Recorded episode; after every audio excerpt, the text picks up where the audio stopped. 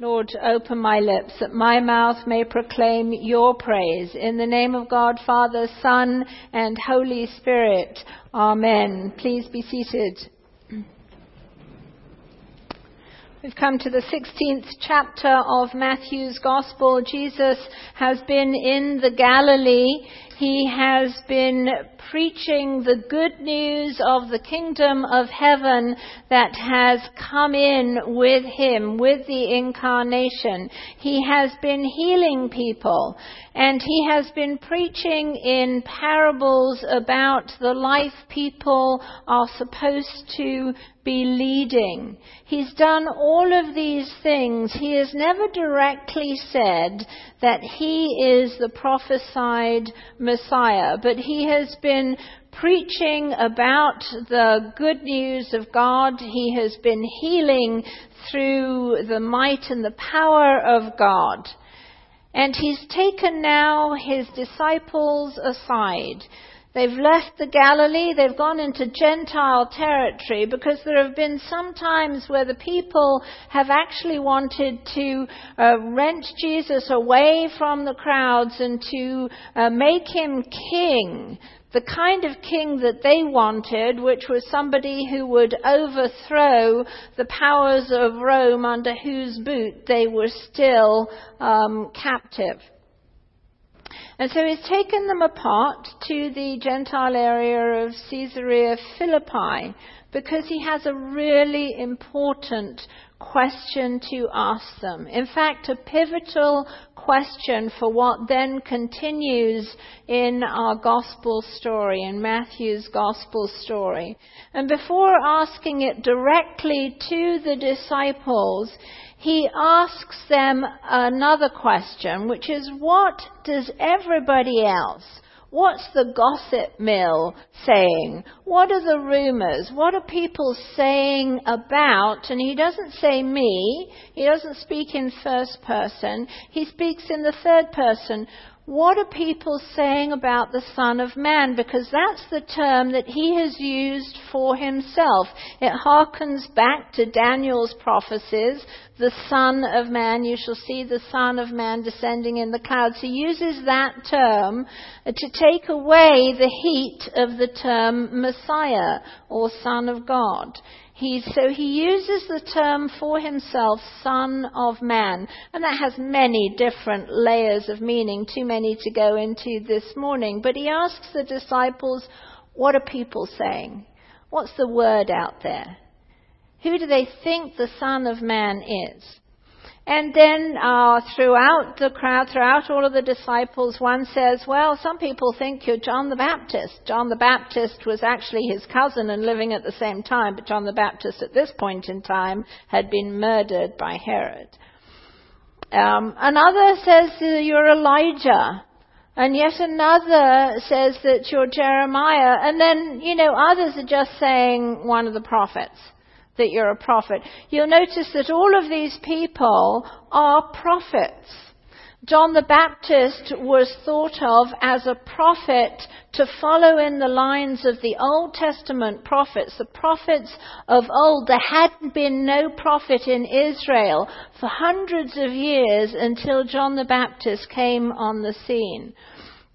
Well, if they're thinking that Jesus is a prophet, that belies sometimes what we say about gentle Jesus, meek and mild, because the prophets were never meek and mild, because they had a very difficult message to give, and they were solitary because nobody wanted to be around them, and nobody wanted to be known to agree with them, because they were always calling the people, challenging the people to live different lives, to return to God, come back and return to God. God spoke through the prophets, always a challenge. Jeremiah is known as the weeping prophet. He wrote the book of Lamentations. He was always crying for the people. And so it's a prophet that the people think that Jesus is.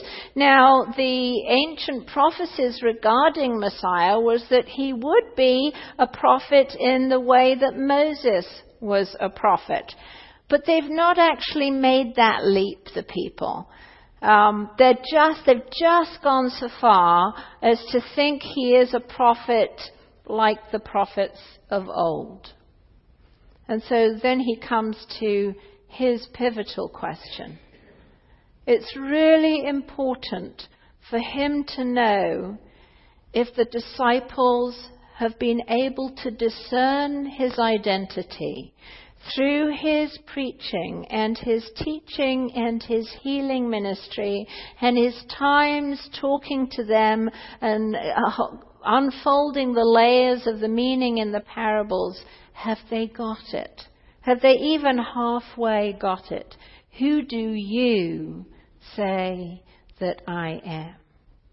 And Peter, of course, once again takes the leadership role and says, for the first time, you are Messiah. You are Son of the living God. Peter has said what none of the people in the crowds have said. He has put it all together. He's not put it all together the same way that he will do after the resurrection, because he's still thinking Messiah in the prophetic way that people were thinking of Messiah in first century Palestine. He was going to come in might like the king of old, like King David, with a sword, with an army, and he was going to bring in justice for Israel and boot out the Roman conquerors. But he does recognize Jesus as Messiah. And what's so important is because immediately after he's made this confession, immediately after Peter has made this confession, Jesus for the first of 4 times will tell his disciples that his Messiahship is one of sacrifice. It's not coming in as a king with a sword. It's laying down a life so that others may live. For immediately after this confession by Peter, he says, we're going to Jerusalem where I will die. And immediately after Peter's confession, you are Messiah, which means Anointed One, and all the levels of what that means. Son of the living God. Now, he doesn't understand that term the way he will understand it after the resurrection, and the way we automatically think of it ourselves as the second person of the Trinity, the Son of God, the Father, the Son, and the Holy Spirit. He's not thinking that at this point in time. But he is saying that he's Son of the living God, and that means he has a special relationship to the Father, because he's heard the Father. Peter has heard the Father say, this is my beloved Son, listen to him. He's heard that at the Transfiguration. He's heard that in the baptism of Jesus in the Jordan. This is my Son, the beloved.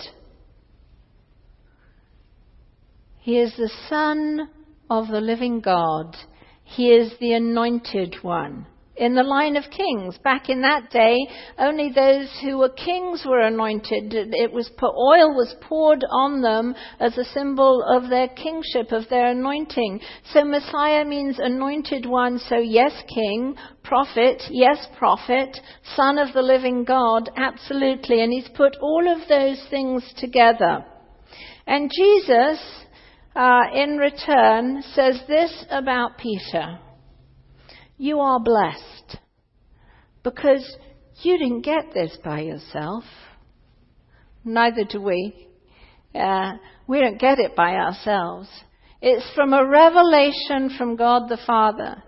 Jesus says, you are blessed because your human reason didn't get you to this proclamation, to this confession.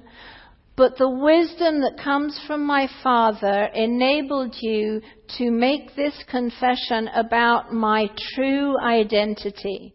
That yes, indeed, I am Messiah, Son of the living God, and it was my Father in heaven that has blessed you with this knowledge and this discernment. And then secondly, because of this confession, Because you have been empowered to speak this truth, Peter is given a unique function in amongst all of the other disciples. For Jesus says, "You are Peter, and on this rock I will build my church." Notice that it's Jesus who's doing the building.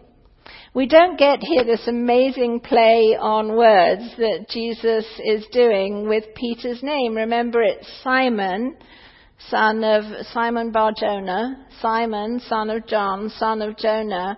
At the very beginning when he calls him, when Peter becomes his disciple, he says, Simon, you will be called Peter.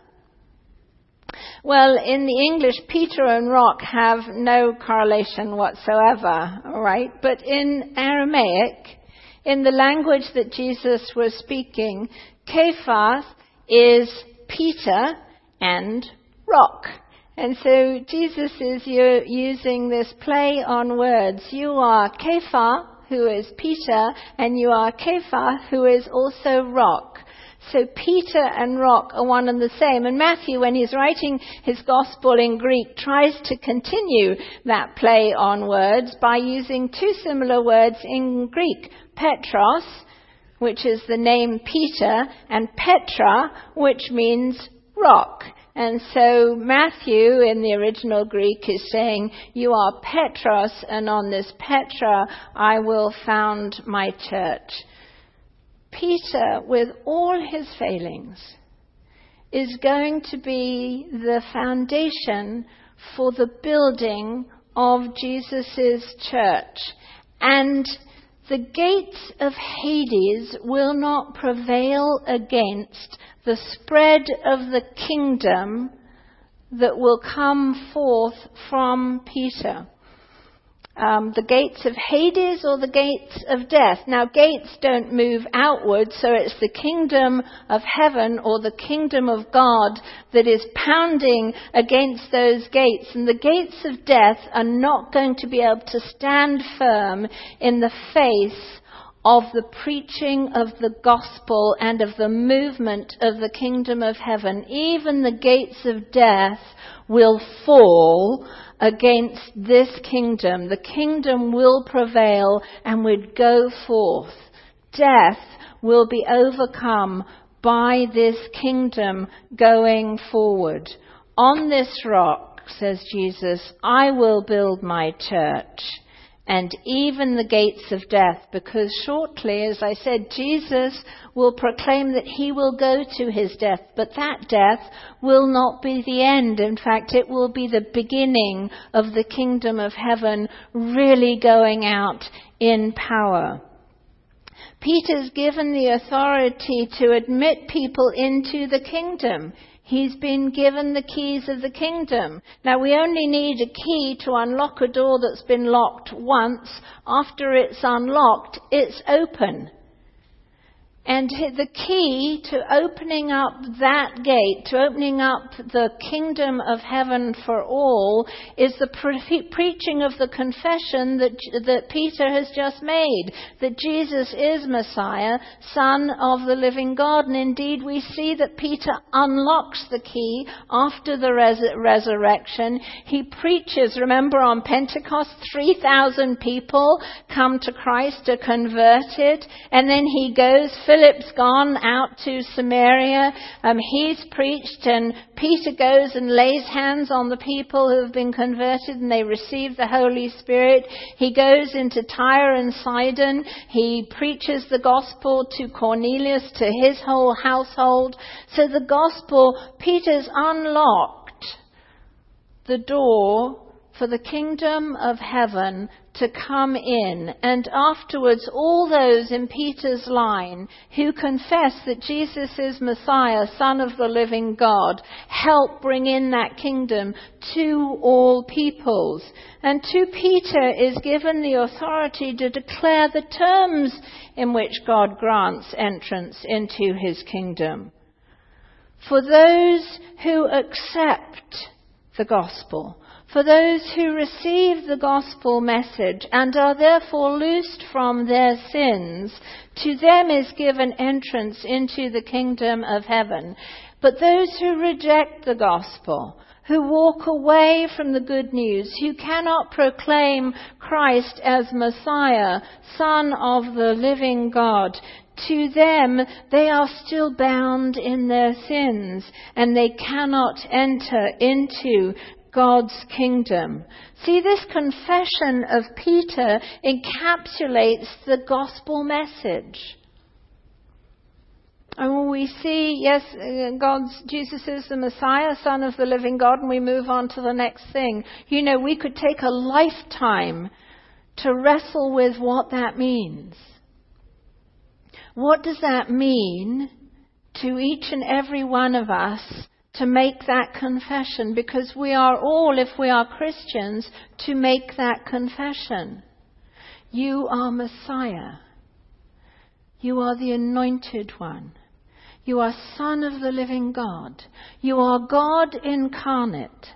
And if that is true, and we are making that confession, then he is Lord and there is no other. We're not in control. We're not in control of our lives.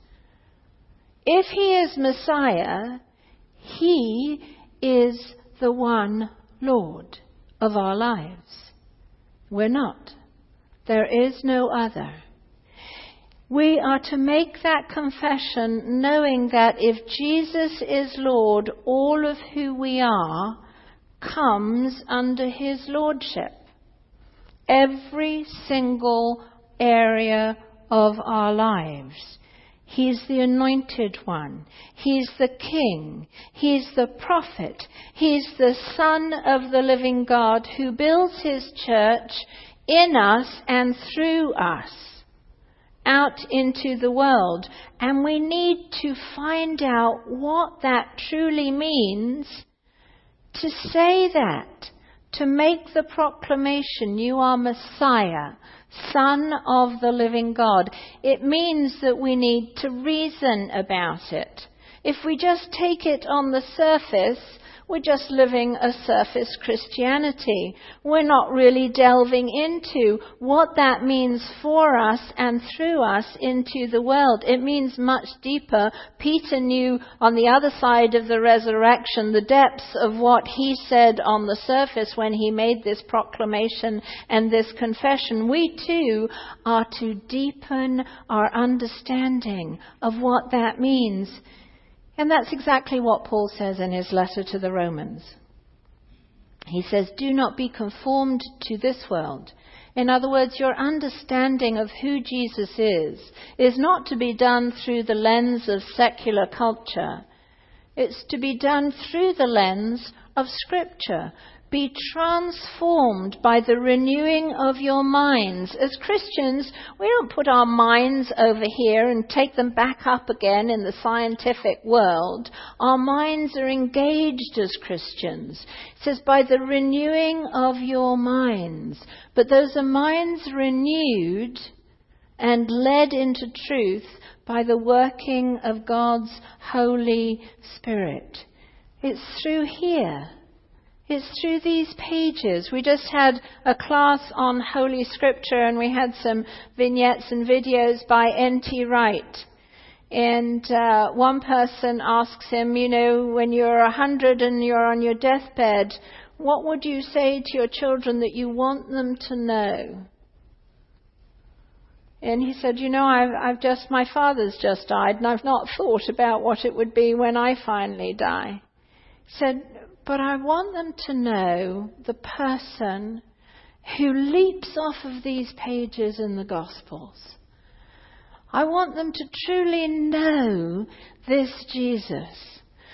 I don't want them to be reading the Bible, in other words, as a rule book. Okay, this is going to happen. Where am I going to find the answer to how I'm supposed to live now? If you know the person of Jesus, if Jesus comes alive from the gospel stories, then we will be transformed into his likeness from one degree to another, as Paul says elsewhere.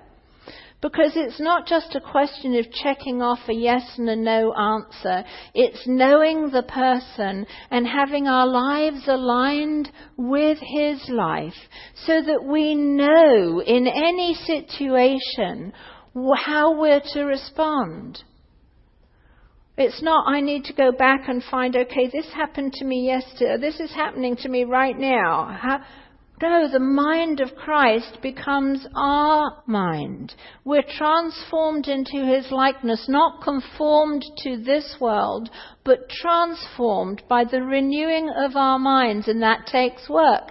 It takes going into this book. It takes reading through and allowing him to come fully living into our living rooms, into our bedrooms, wherever we're reading his word, and he's standing there.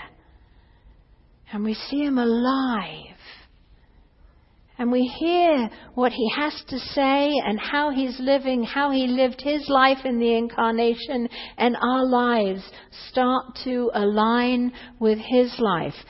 And ultimately, his life is a life of giving his life for the life of the world. It's about sacrifice.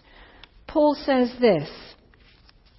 He says, I appeal to you, brothers and sisters, by the mercies of God, to present yourselves as a living sacrifice, holy and acceptable to God. See, the more we're conformed into the image of Christ, the more of who Christ is lives itself out in us.